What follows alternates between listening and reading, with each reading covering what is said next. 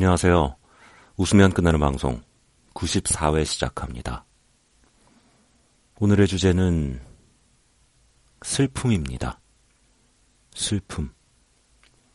지난번에 슬픔에 관해서 결론을 내리고 다시 생각해 봤는데 사람이라는 구성 요소는 빼야 될 것 같더라고요.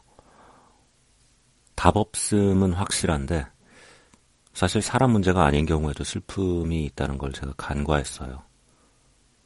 아끼던 동물의 죽음, 애지중지하던 물건의 어떤 사라짐, 이런 걸로도 사람들은 충분히 슬프거든요. 답 없는 상황은 맞는데, 그게 꼭 사람에 국한되진 않는다. 이런 것 같습니다.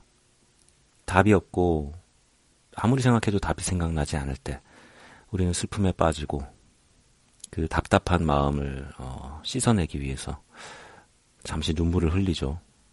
그렇게 호르몬으로 범벅해서 어, 답답한 상황을 벗어납니다. 상황을 벗어난다기보다는 어, 그런 마음에서 벗어나는 거죠. 조금 살짝 잊게 되고 그래서 다시 한번 어, 결론을 내려보자면 슬픔은 어, 답 없습니다. 감사합니다.